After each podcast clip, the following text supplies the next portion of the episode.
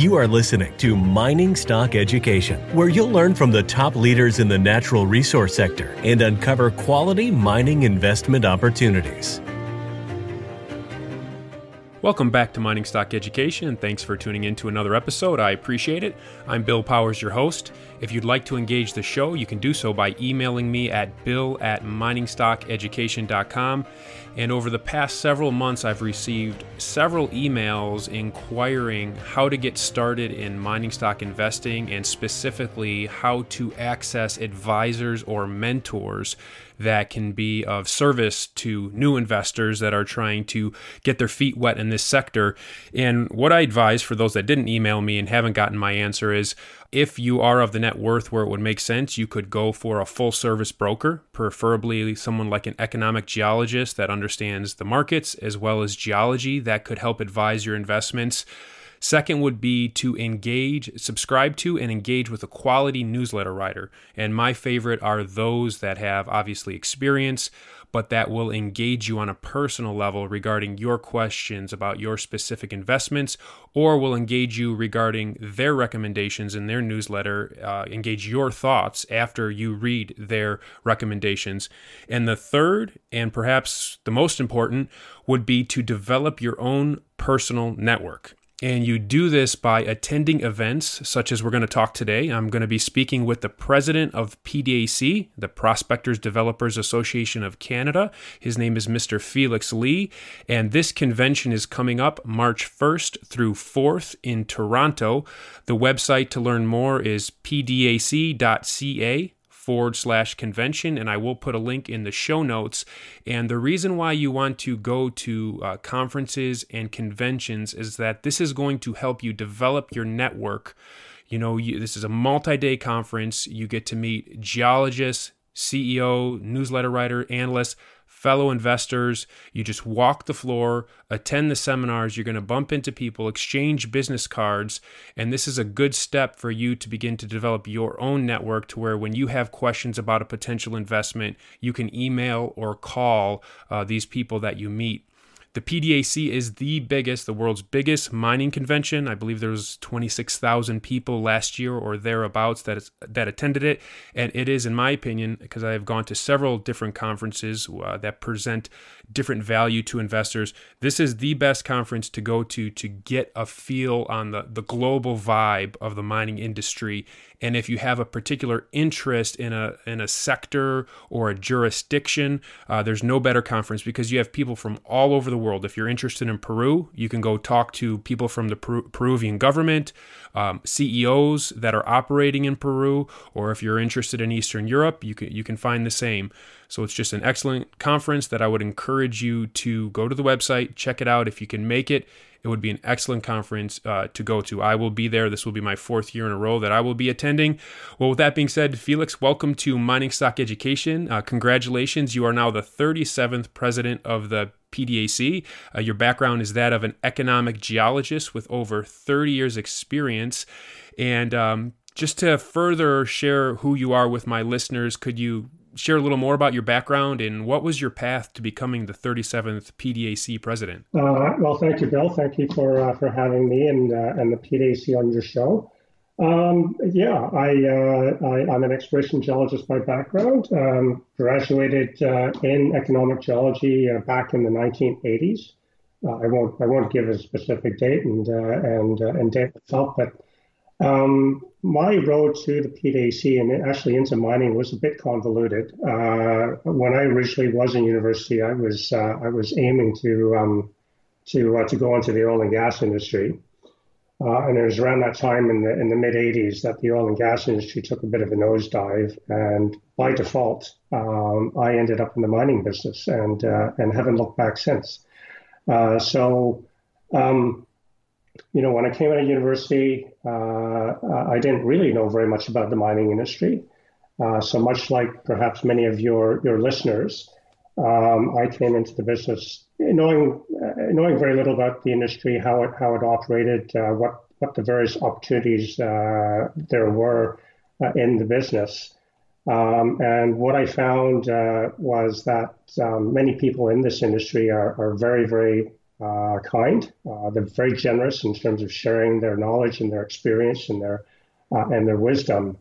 Uh, and many took me under their wing. Um, and uh, so I am where I am today in this business largely because of um, the industry people and their generosity in sharing their their knowledge and, and experience with me.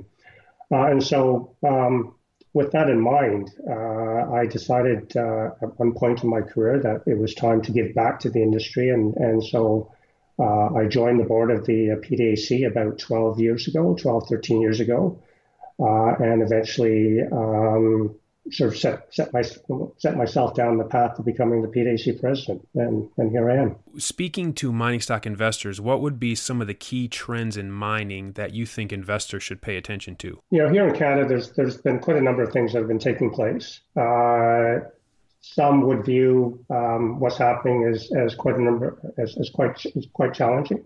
Uh, the industry, however, is full of optimism. So, uh, you know, where we see challenges, we also see opportunities. So, uh, you know, some of the exciting things that are happening uh, here uh, in Canada, as well as, as in the in the global uh, mining and, and, exploration business, uh, is um, the adoption uh, of of new technologies in in exploration, um, and you know, technologies that are designed to improve the success, the discovery success rate, being able to find deposits much more quickly, much more efficiently uh, as well as um, reducing uh, overall environmental uh, impact uh, of our activities. Uh, so such technologies might include uh, um, artificial intelligence and machine learning as it's applied to, to exploration targeting, um, as well as, as using new technologies um, such as geophysics or geochemistry to, to, to, discover the, the deposits.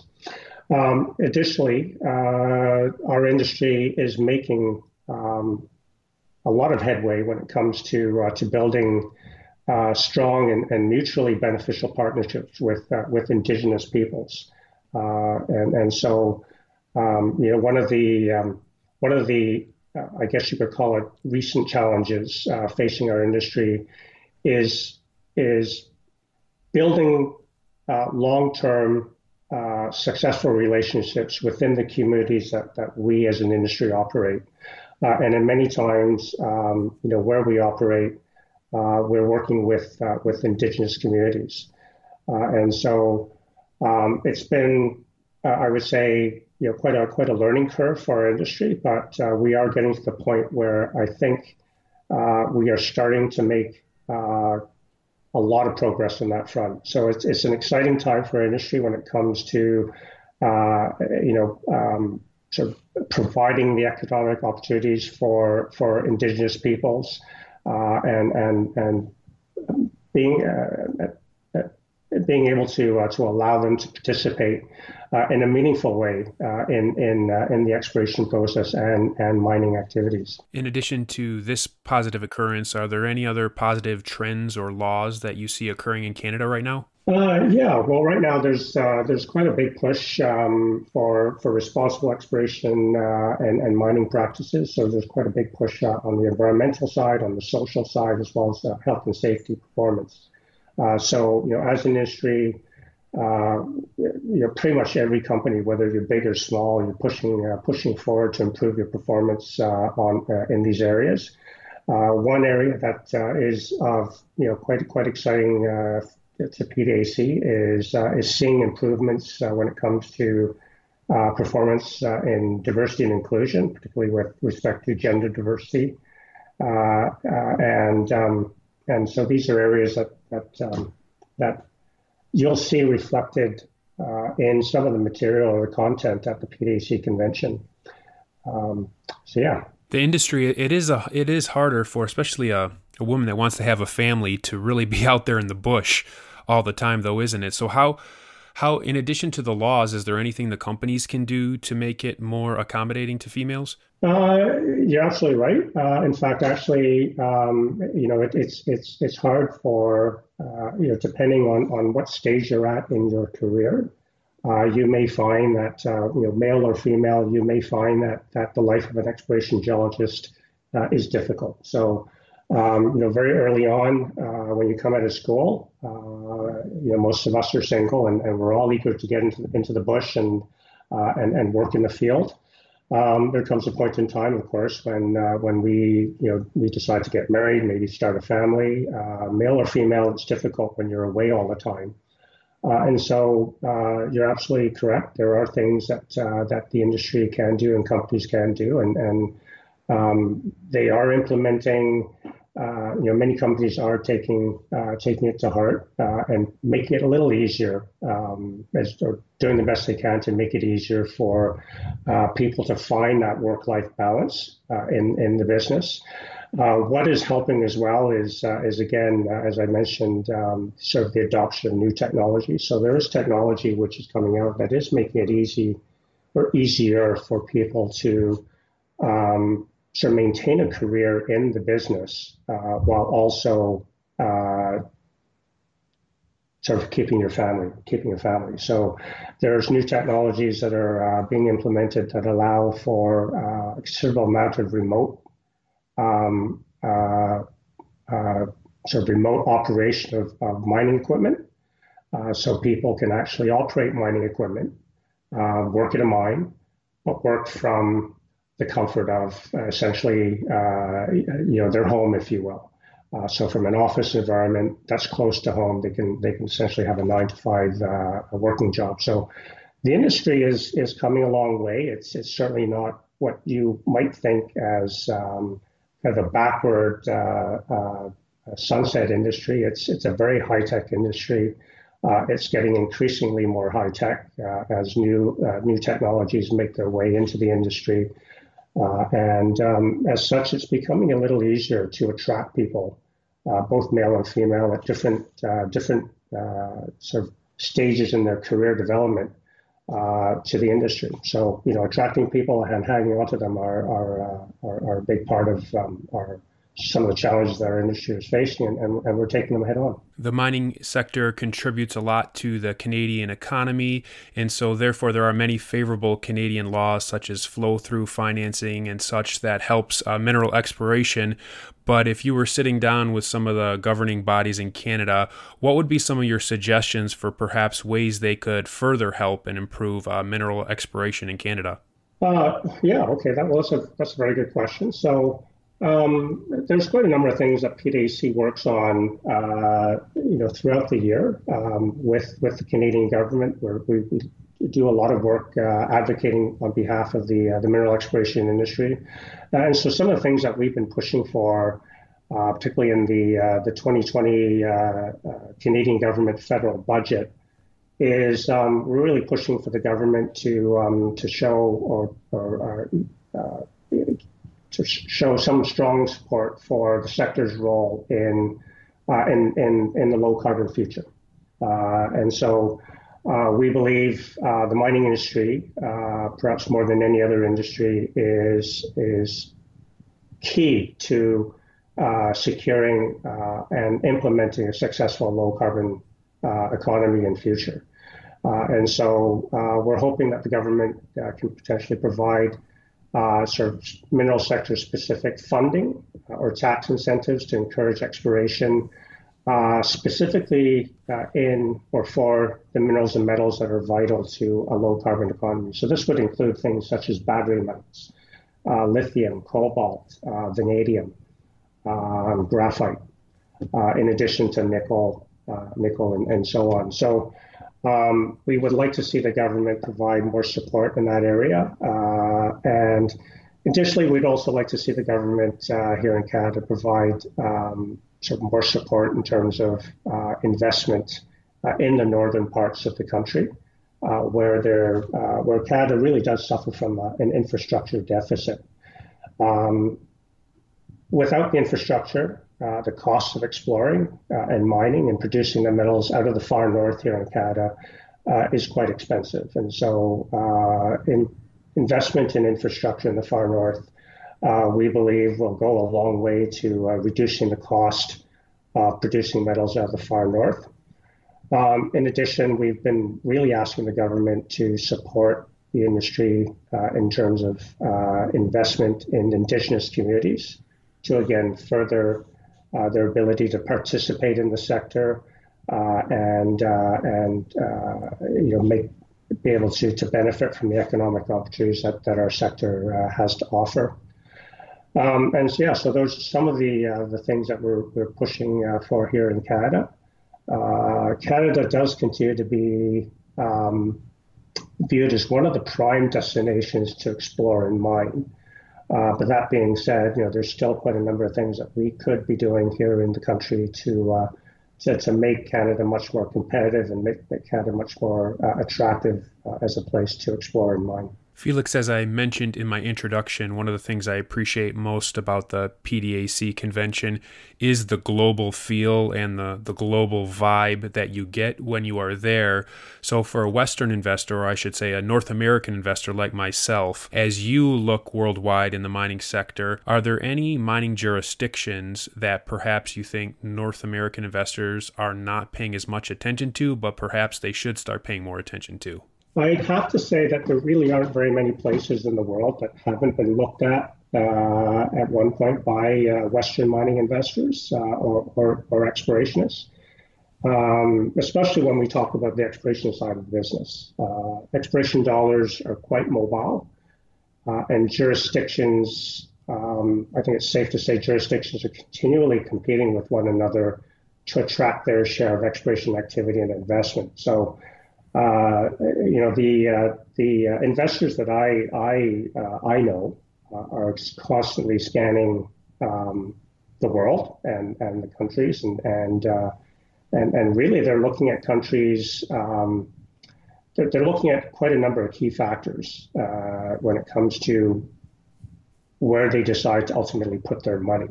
So such things as government uh, government policy, uh, government regulation, uh, the regulatory environment, um, things such as uh, sort of environmental permitting, uh, taxation, uh, the lack of infrastructure, the infrastructure or lack thereof, um, the ability to access land and, and, land title are all factors that that that um, will will will be considered by an investor when it comes to deciding where to put their put their put their uh, investment dollars.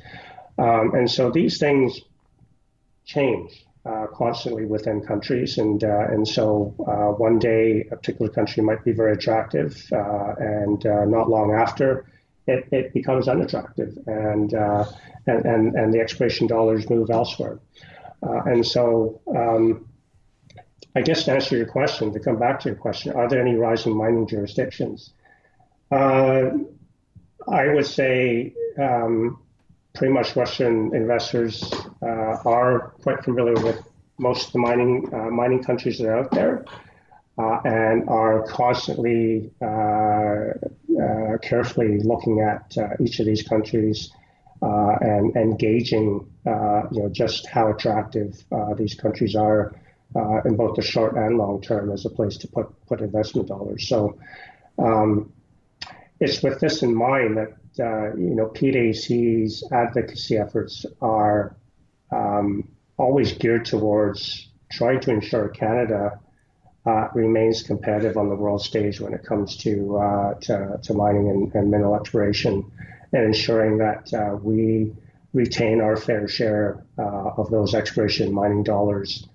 Um, and so, uh, you know, as I mentioned earlier, we're always pushing the government here in Canada to uh, to, to, make investments uh, in such things as infrastructure in the north, uh, uh making investments in Indigenous communities uh, so as to allow them to participate in a much more meaningful way uh, in our industry.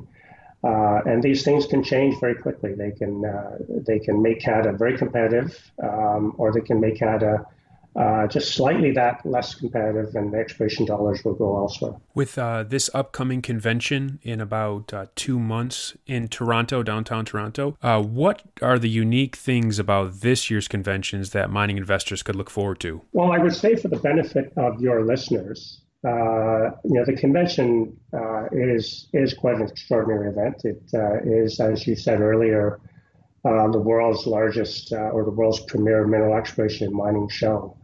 Uh, and there's pretty much everything for, for everyone at this show. Uh, we did have just a little over 25,000 attendees uh, last year from 135 countries, with about 35, I think about uh, 35 countries represented with sizable government delegations uh, here. Uh, and so um, the sheer size is ultimately what makes the show unique. And I think of interest, uh, perhaps to your to your listeners. Uh, so you have all the companies themselves, exploration companies that are attending. So you know, if, it, if, if one of your investors is interested in a particular company or a particular geographic uh, uh, locale um, or geological environment, uh, chances are you're going to be able to find companies that are working in those places and have the chance to speak with them. Um, if there are countries that uh, or geographical locales that uh, that your investors perhaps are interested in, uh, those countries are represented uh, and will have a booth at the convention as well. So you can actually collect or gather information on the countries, uh, speak to representatives from those countries, uh, and, and and learn about um, you know whether or not this is a place that that you'd like to invest in. additionally. Um, the convention has a whole number of programs uh, focused on uh, the various areas of concern uh, impacting uh, our industry sector. So um, there's the capital markets program. So concerns with respect to uh, to mineral financing uh, or new trends or developments concerning mineral financing will be covered under the capital markets program. Uh, we have a sustainability program. We have an indigenous program. Uh, we also have a sizable uh, student program. Uh, and so we have about 1,600 students uh, from around the world that attend the conference every year. Um, so it's, it's, a, it's, a, it's a great time. It's a great uh, opportunity to, um, to try and you know, learn as an investor about what's going on in the industry uh, where the uh, where the hotbeds of activity are, as well as perhaps get a better feel or sense uh, of of the uh, the issues that the uh, the industry is uh, is dealing with and, and how they're dealing with it. Um, and you know, last but not least, given that the 25,000 people there, the chances are you're going to you're going to run into like-minded investors that you can trade notes with. So this is this speaks to the networking that uh, that you uh, alluded to earlier. Uh, you know, networking, networking, networking. Uh, the show is is a, is a terrific time to uh, to meet like-minded investors, uh, people who share your interests in a particular country or company or geographical location. Um, so there, you know, there's something uh, in the convention for everyone. I will be at the convention, and it is upcoming March 1st through 4th in downtown Toronto. Website again is pdac.ca forward slash convention, and there is a link in the show description below. Well, Felix, thank you for your time today and uh, giving us an overview of the mineral exploration industry and what to expect at this upcoming conference. Thank you. Thank you.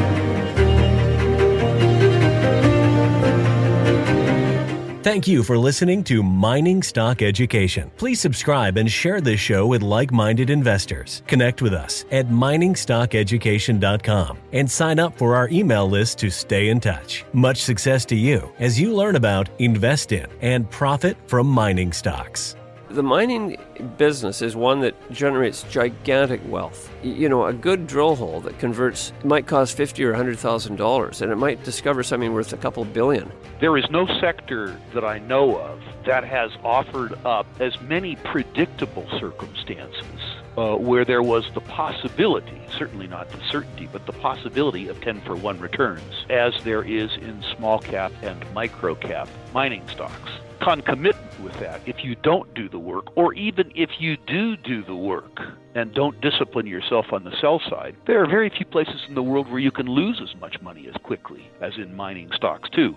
I just started to study up on mining stocks and I just became fascinated because this is such a tiny sector and it's so volatile that either you could really you could do really really well or you could pretty much get blown out of the water really quickly The mining sector is a very risky sector. It can take your money very, very quickly. Don't fall in love with stocks. And don't be overly confident. And just do your work as best you can. Do your very best. But don't fall in love and don't get too overly confident because um, that's a recipe for disaster. I have met, you know, professional retail investors that have made a tremendous amount of money on the junior mining space. Some of them aren't accredited, and they just they spend their days researching, talking to people, being on the phone, being pouring through financial documents. But it requires commitment.